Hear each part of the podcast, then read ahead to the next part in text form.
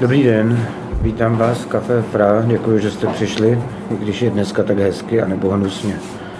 Fotografie, texty a audiozáznamy z našich dalších večerů najdete na adrese fra.cz lomeno archiv. Dnešním hostem v naší nouzové řadě eh, eh, čtení, eh, kterou natáčíme ve FRA, je překladatelka z finštiny a angličtiny, taky básnířka a hodně výkonná a zkušená nakladatelská redaktorka Jitka Hanušová. Jitko, dobré odpoledne. Dobré odpoledne. K tomu medailonu Jitka jako redaktorka spolupracovala nevím, s Argem, knihou Zlín, s Albatrosem, s Pasekou, prostě s, s takovými nakladatelstvími. Jako básnířka vydala v roce 2013 eh, sbírku, která se jmenovala pěkně Bez zbytečných formalit. A a jako překladatelka z finštiny a angličtiny prostě vydala a přeložila mnoho eh, básníků i prozejků. Eh, jenom abych ten medailon neříkal, když eh, bych se tě zeptal, na který prozaický překlad a na kterýho básníka si vzpomeneš jako první, že to byly pro tebe jako důležitý překlady, co by to bylo? Tak z prozy určitě Katia Ketu, porodní bába mm-hmm. a mimo, ona je to mimo jiné proto, protože teďka dokončují třetí překlad její knihy, takže jsem v tom zase ponořená. Myslíš, že už ten, tu, tu jednu knihu překládáš po třetí? Ne, třetí verze? Ne. ne, ne. Třetí díl? Nebo mm, třetí knihu? Třetí knihu, třetí román, no. Hm. A, a z básníku asi Saila Susiluoto, která byla i tady kdysi ve Fra. Která byla ve Fra osobně a a která by možná časem mohla výjít v tvém mm, překladu. Ano. Trochu to plánujeme, mm, že? Trochu se na tom také pracuje průběžně. Proč ji máš ráda? Sailu Susil, Susilioto. Susiluoto. Susiluoto. hmm. Nebo proč ji máš ráda mezi těmi desítkami finských básníků, se kterými jsi se jako překladatelka už setkala, k čemuž se hned dostaneme? No, uh, asi to bylo tím prvotním setkáním uh, s tím debitem uh, Okřídlený a ocasovití, ze kterého tady budu taky číst a který uh, se chystá do Fra. Uh, tak uh, je to asi nejstarší jako autorka, se kterou jsem se osobně i potkala a hrozně na mě zapůsobilo tenkrát, když jako jsem ji slyšela recitovat naživo. Mm-hmm. No a Uh, líbí se mi, ona píše hodně básně v próze, takže jsou tam prostě takové skryté příběhy a jsou tam různé variace na uh, světové, hlavně teda středo, uh, mýty ze středozemí a z antiky a podobně. Tak, tak Sajla. Já jsem k tomu dnešnímu čtení, který je místo čtení, který měl být samozřejmě veřejný, a tak, tak jsem si říkal, že ty často a teď mluvím vlastně jako s překladatelkou finské poezie, mluvím s tebou jako s překladatelkou finské poezie, že ty často děláš takový akce, kde se čte hodně básní finských za sebou. Že si tady ve Frasi dělala, nevím, jestli to bylo 100 básní, nebo prostě se četlo půl dne, potom e, si schromažďovala 100 básní, e, když bylo výročí 100 let samostatnosti Finska. Teď e, máš e, taky jako internetový projekt, který se jmenuje Runo 1, říkám to dobře? No, ono to vlastně začalo jako Runosto. Jako Runo, ten, Runosto, Runosto, jo. Ano. No. Tak to je projekt, kde eh, přidáváš každý den jednu báseň a jednu fotografii. Tak eh, to, to jsem se chtěl zeptat, jestli takovýhle, jako řeť, tak, takovýhle řetězy básně, jestli, jako proč to děláš? Jestli je v tom něco finského, nebo je to inspirace z Finska, nebo nějak to s Finskem souvisí, nebo spíš hmm. s tebou? Hmm. No, ono to začalo, jako, Runost to začalo právě tím výročím 100 eh, let eh, nezávislosti Finska a eh, to jsem si nějak vymyslela, že bych právě 100 dní po sobě dávala vždycky překlad jedné básně a pak to vyvrcholilo vlastně tady i tím čtením ve Fra. A proč v tom pokračuju? Já jsem nějak jako před Vánoci loni se byla projít hanáckými poli a říkala jsem si, co bych jako tak mohla dělat, eh, co by mi dávalo smysl, eh, nějak jako eh, okamžitě, a každodenně. A napadlo mě tohle, protože mě to prostě baví, jak někdo třeba rád luští křižovky, tak pro mě je to, to překládání něco podobného, jako rozluštit a převíst ten text do češtiny. A vždycky je to taková malá výhra, když se to povede. A samozřejmě spousta proher, ale to k tomu patří. A e, takhle mě vlastně leželo v, a leží v šuplíku, e, teda virtuálním nebo, nebo počítačovém spousta rozdělaných textů a tak jsem si říkala, že to bude jako i možnost e, je dokončit nějak. No. A, a ty fotky tam k tomu dávám taky vlastně jenom proto, že člověk pořád fotí nějaké náhodné podivnosti a taky se to v tom eh, počítači nějak eh, kupí, tak Jasně, je, je, to tempo je rychlý, každý, každý den jedna fotka, jedna váseň. Jak často se ti stává, že uh, si v pět odpoledne řekneš, musím jít přeložit na zítřek tu báseň a musím jít vyfotit tu fotku? Hmm. Stává se to? No, já ze začátku jsem toho měla víc připraveného. A uh, stav, já opravdu jako nejsem systematič, systematický člověk, takže uh, občas se mi stane, že třeba naplánuju celý týden a někdy se mi stane, že tu báseň překládám ten den. Mm-hmm. A někdy si třeba i sednu a uh, chci, chci nějakou báseň přeložit a najednou to nejde a tak sáhnu do něčeho, co už mám hotového, jenom to nějak třeba poladím takže je to úplně různé. No. A někdy opravdu se řídím spíš tím, jako tak nějak intuitivně tím pocitem, aby, abych se do toho nenutila nebo něco e, podobného, takže když prostě cítím, že se mi nechce, že, to, že mi to nejde, tak sáhnu do archivu a něco tam hodím. Jo.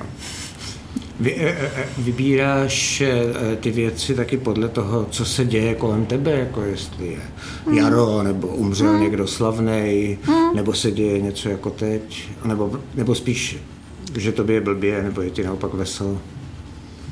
Tak všechno možné dohromady. Někdy se snažím zohlednit nějaký svátek nebo výročí. Co se týče toho viru, tak se mi stalo, stala zvláštní věc že asi tak před dvěma týdny nebo třemi jsem jsem si jistá, že jsem četla, eh, a myslím, že to byl Vajna Kirstina, eh, něco, jak, něco, eh, nějakou báseň, která měla přímo jako v názvu virus. A já ji od té doby nemůžu najít. Takže možná, že až to skončí všechno tady tohle, tak je třeba najdu. Tak ji tam dáš jako vzpomínku. No. Milou. Jo. Takže kombinuju to všelijak. No. Eh, tohoto runosto a ty, a ty stránky mají nějaký ohlas ve Finsku? Ví, ví se o tom, že něco takového děláš? Ví, no, jo? já jsem těm básníkům, které třeba znám a básnířkám, tak jsem o tom psala už tehdy, když jsem dělala tě, tu, ten projekt eh, jako poprvé, těch 100 básní. A ví to i Fili, vlastně finská literární agentura, která podporuje překlady. Uh, takže uh, lajkujou to na Facebooku ti Trošku autoři no, jo, jo. mezi sebou. On ten rybníček je malý, tak jako u nás. Takže. Hmm. No tak asi a, no a zároveň nic podobný, nebo takových podobných projektů v jiných zemích asi tak moc nebude. Hmm. Hmm. Eh, my jsme plánovali eh, tady to, to veřejné čtení, ohlašovali jsme to jako, jako severský večer, bylo jasný, že těch básní zazní hodně, že to zase bude takový řetěz, ale ty jsi to plánovala eh, jako ještě, ještě spektakulárněji, měla si být nějaký hosty a tak dále. Jak ten večer měl vypadat původně? No, původně eh, jsem pozvala eh, dva překladatele, překladatelku z norštiny a překladatele z dánštiny, eh, Evu Dohnálkovou a Davida Stibora, ale vzhledem k situaci tedy ani jeden nemohl, ale plánujeme to na podzim. Takže já bych byla třeba i ráda, kdyby tady ty severské večery mohly být pravidelně ve spolupráci vlastně s naším spolkem překladatelé Severu. Takže tam se vždycky... To jste se vlastně trochu dohodli a tohle no. měl být eh, první. první no. A co jste plánovali? Že už jste to měli dost promyšlený, jak, jak ten večer měl vypadat? No, eh, já jsem měla v plánu číst eh, jenom eh, jako nejnovější výběr od nejnovějších autorů, asi tři jsem tam měla a myslím, že tady žádné, žádného z nich nemám teď, ale tak na ně dojde na podzim. A Eva měla uh, nějakého dorského uh, básníka, nespomenu si teď na jméno, a David Stibor mi ani ještě neposlal vlastně, nestihl poslat uh, texty, takže pak, pak se to všechno takhle událo. Tak. Jasně. A točíme to dřív, než ten večer měl být, to musím říct, ten měl být později. Hmm. Tak Ale jo. určitě je to v záloze na podzim. Jasně. Tak Můžeš mě eh, do, eh, doplnit nebo opravit, tak, tak my jsme eh, se dohodli, že Jitka přečte takový sled většinou krátkých finských básní, které byly nebo budou na Runosto, nebo Už byly, byly? Všich, uh-huh. všechny byly. Já jsem Jitku poprosil, jestli by ke každé, nebo třeba ke každé druhé mohla jako udělat takovou poznámku, která může být různá, může se týkat té básně, může se týkat autora, může se týkat překladatelského problému, který s tím měla, nebo něco takového. A, eh, a to je vlastně všechno. Takže já tě poprosím, jestli by si s tím začala a těším se jak na ty básně, tak na ty poznámky samozřejmě. Takže já začnu číslem 366, eh, když máme ten přestupný rok. A první autorkou byla Saila Susiluoto, o které už jsme tady mluvili. Pohádka o zemi. Byla jednou jedna země. Byl jednou jeden člověk. Teď je teď. Země člověka vysává jako lačná ryba. Nepustí tě lehko, když chceš zlétnout. Připoutá tě k sobě smyčkou, které říkáš zemská přitažlivost. Ale je to láska. Na první krok. Takže to byl takový ten šťastný krok do nového roku, jako první báseň. Mhm. Pak eh, půjdu postupně, sklesa, eh, ne, tedy ne, že by klesala eh, kvalita, ale budou klesat ta čísla 362, protože odpočítávám vlastně no, na konce Já roku. tak řeknu, kdyby to tak bylo, můžeš se vrátit. Takže číslo 362, to je báseň od Arista Achtyho, který je takový Přijde mi, že eh, takový největší žijící eh, básnický guru v současnosti, protože i počtem vydaných sbírek, protože jich vydal přes 40. A narodil se v roce 43, takže už, už jako úctyhodný uh, Bart. A z jeho díla vlastně připravuju teďka ještě pro Český rozhlas Vltava pak do, do světa poezie, tuším, do pořadu nějaké, nějaký výbor. Tohle je báseň eh, ze sbírky eh, z roku 2009. Člověk nemůže existovat jen částečně. Život není pouhý sen, ač je sice plný usínání. Před chvílí mi žena řekla, že pokud nebudu spát s ní, nemůže se mi zdát stejný sen jako jí. Řekl jsem jí, je mi to moc líto, drahá ženo, ale asi jsem se právě vzbudil. Vzpomínáš si, co si téhle básně vybrala za fotku? Ne, tak to už si nespomenu. Já si vzpomenu, že u té Sajry byla taková jako eh, rádoby země koule, ale je to vlastně oprýskaná, jsou to oprýskané dveře, hmm. které jako tam tvoří takové kontinenty, ale tady hmm, už, už nevím. Nevadí. 354. Pávo Háviko. Tak to je zase klasik uh, finského modernismu. Uh, jeho uh, nejslavnější dílo, nebo vůbec nejslavnější dílo finského modernismu je Zimní palác.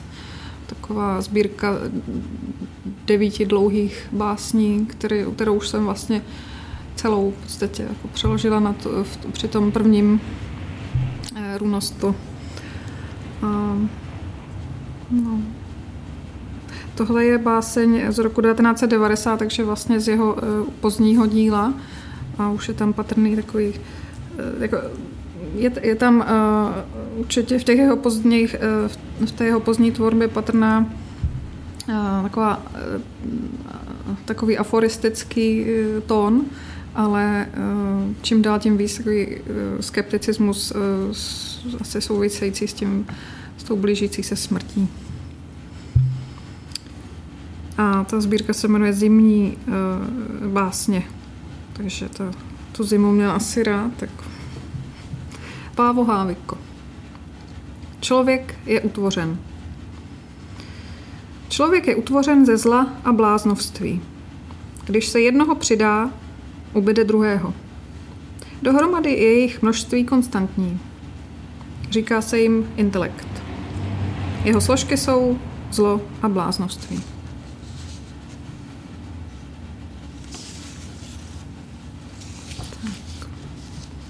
Další autor je Olli Heikkonen.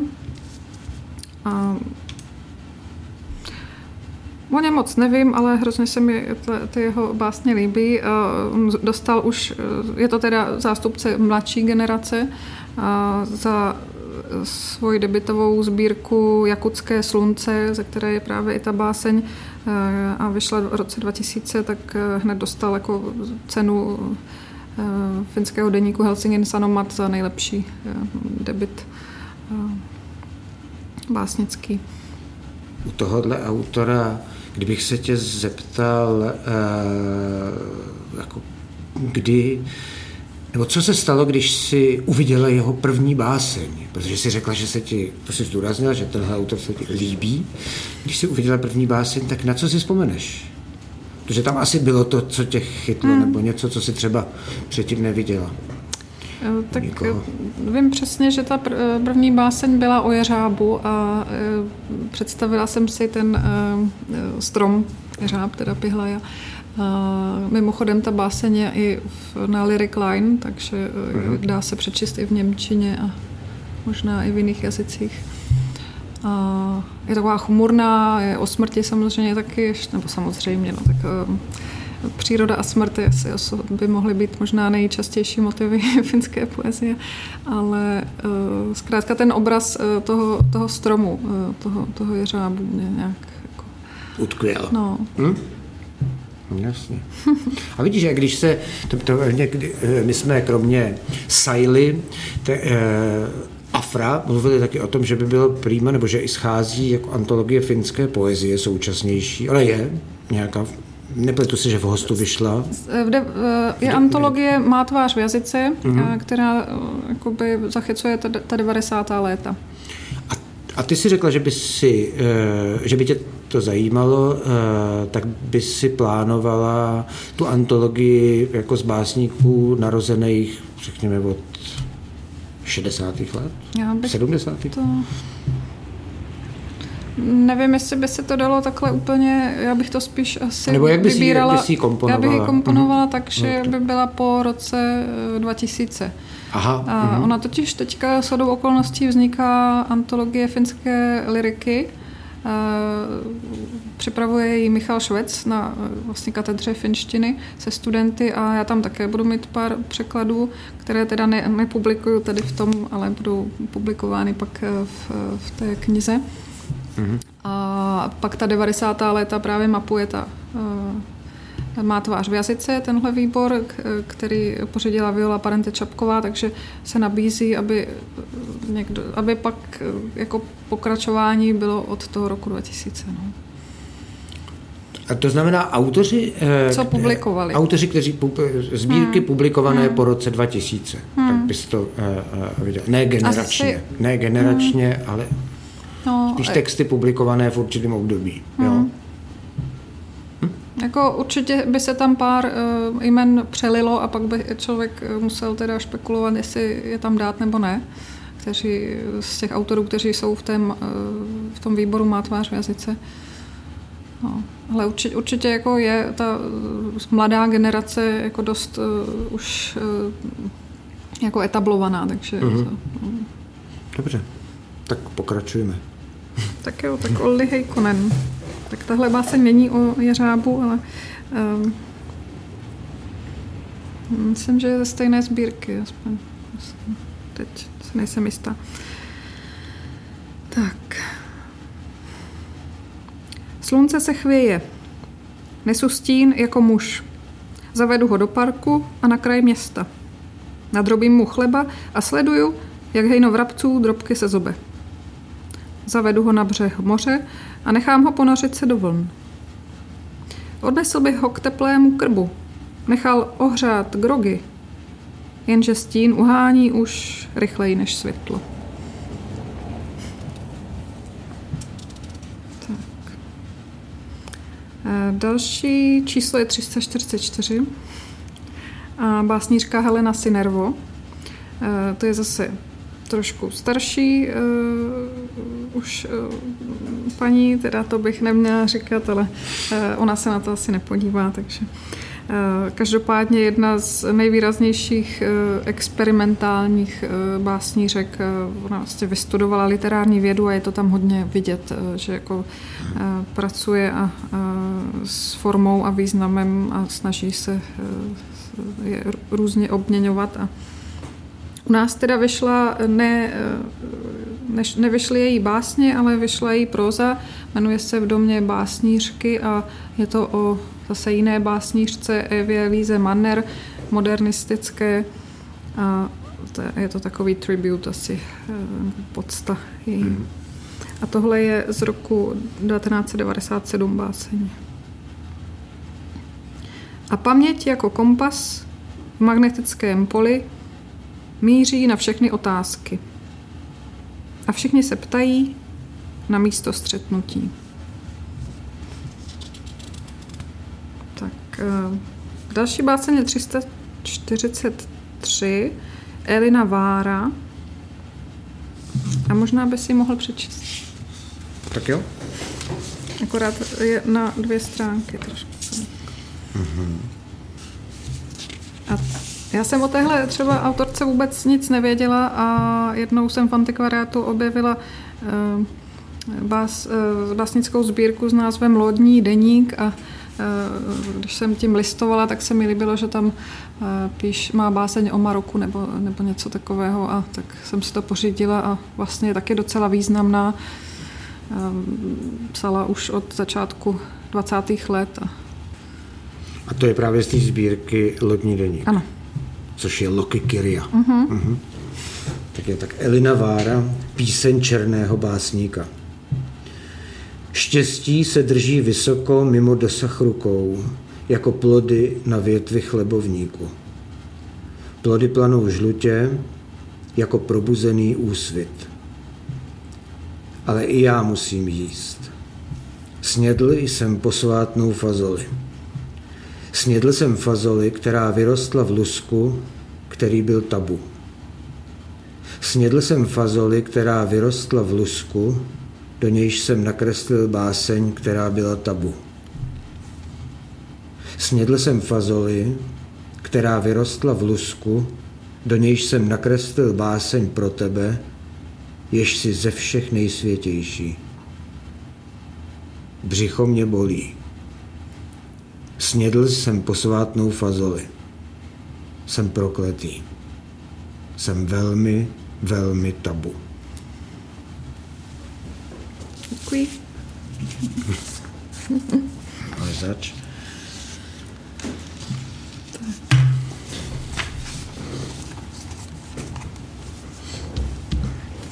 Další číslo je 313 a Pentyho Lappa.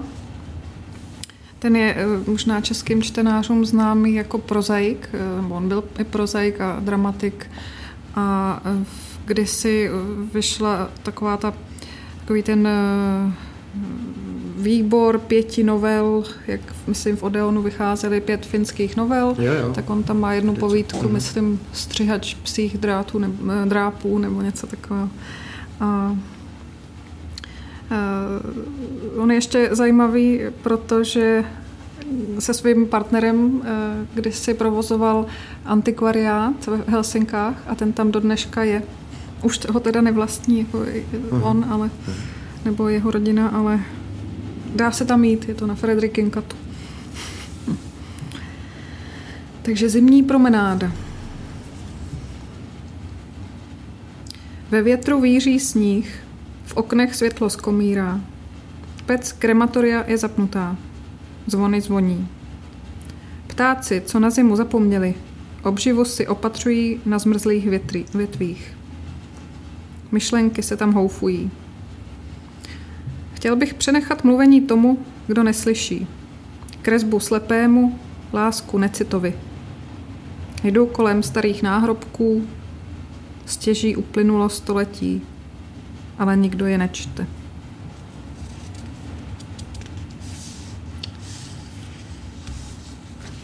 Tak teď eh, čísla 312 až 305, které patří eh, Akimu Salmelovi. Od něj už jsem taky přeložila ledasco a vyšlo to i v časopisu Haluze svého času. Taky se, když tak eh, s jeho tvorbou dá se známit i v jiných jazycích na Lyric Line. A tohle je takový, takový, taková série z roku 2008 Jmenuje se Maku Asioita, což e, je docela vtipné, protože e, to může znamenat e, tak jako taste v angličtině. Maku je chuť nebo vkus. Takže já to mám pracovně jako proti gustu párteček. Chuť lásky. Pokud se domníváš, že láska se nachází v srdci, tvůj dojem je milný. V srdci se nachází jen teplá krev, která přichází a odchází. V srdci se nachází jen život, který přichází a odchází, naplní se a vyprázdní, jako měchy bytí. Láska je jinde. Po každé jinde. Jakoby být jinde bylo jednou z jejich vlastností. Nenajdeš ji v srdci, nenajdeš ji v hlavě, nenajdeš ji v těle, které se napíná, aby vykonalo akty lásky. Najdeš ji občas na špičce jazyka, tak jako zrnko písku, než i to vyklouzne ven anebo sklouzne do úst, kde za sebou hned po jaksi hrubší chuti zanechá mdlou pachuť. Chuť smutku. Kvůli jakési vzdálené homofonii by se dalo čekat, že smutek bude nějakým způsobem slaný že sám o sobě bude chutnat jako slzy prospívajícího člověka. Tak to není. Smutek připomíná nějaký druhořadý kov. Ne úplně železo, i když jeho skormoucený dotek může žele, dojem železa vyvolat. V noci, pod mě, kdy všechny ostatní smysly ochably, ochutnáš smutek, který dostane zcela nové, lety prohloubené příchutě. chuť neklidu. Ne úplně cukr, ale vzdáleně sladká. Znepokojujícím způsobem připomíná nějaké zakázané sladidlo. Chuť, která jakoby jaksi osudově ohlašovala rakovinu. Je neposedná, nechutná mezi jedním a druhým okamžikem tak, jak by se dalo očekávat. Převaluje se na špičce jazyka a pořád střídá místa jako bláznivý pták, na větvi pozvolna padajícího stromu. Drobný tanec na opotřebovaném koberci chuťových buněk. Chuť paměti. Jakoby vzdálené kladivo bušilo do mohutné kovadliny a dunění úderů zůstávalo ve vzduchu a způsobem, jaký nelze zachytit ušima, jej rozechvívalo současně kyselá i slibná, ač ještě ne tak docela bez stop na sládlosti. Stará slíva a povadle jablko. Vzadu v polici pozvolna procházející tyčinka z kořice. Suchá růže, co voní po svém dárci. Chuť, která se časem vytrácí a mění vínou, zcela novou a novou chuť, co zahání z matky. Chuť slibu. Chladná jako mentol, i když následně může v krku pálit několik dní. Nakrojené kaštany. Mořem najemno ohlazené kameny. Chapadlo chobotnice, které svírá plot čili papričky. Něco zároveň neuvěřitelného a zjevného. Něco vytouženého a nečekaného. Chuť, chuť u níž nečekáte, že by se opakovala a chutnala po druhé stejně, ale která sklame i toto očekávání. Chuť touhy. Dalo by se asi očekávat, že touha bude chutnat po neklidně se převalujícím moři, chladném podzimním ovzduší, po vlhkosti, kterou za sebou zanechávají potemnělé noci, nebo po měsíci, který pozvolna putuje další bezesnou nocí. Dalo by se asi očekávat, že jazyk tohle bezprostředně rozpozná, že chuť rozezní známé melodie na citlivých klávesách paměti. A přesto, když se touha prožene jazykem, je to vždy nějaká neznámá variace na staré téma. Kolem dokola ohlazené kameny, které, jak se postupně vyjeví, jsou z ledu. Tak Jitko, děkujeme. To byla Jitka Hanušová, kromě jiného, jak jsme řekli, překladatelka z finštiny, která má takový zvláštní zvyk, že v Čechách každý ten eh, přeloží a uveřejní jednu finskou báseň. Ještě jednou díky a dodal bych eh, k tomu hovoru, který eh, jsme vedli na začátek a pro Erika, aby to slyšel, že Jitka se změnila trošku a přestala tolik šukat a daleko víc sní, což je vidět i na tom, že těch překladů přibývá. A taky doufáme, že přibývá i jejich vlastních básní, protože sbírka vyšla v roce 2013 a samozřejmě bychom si přáli další. Jitko, uvidíme se na podzim. Doufám, že všechno bude tak jako dneska. Díky moc.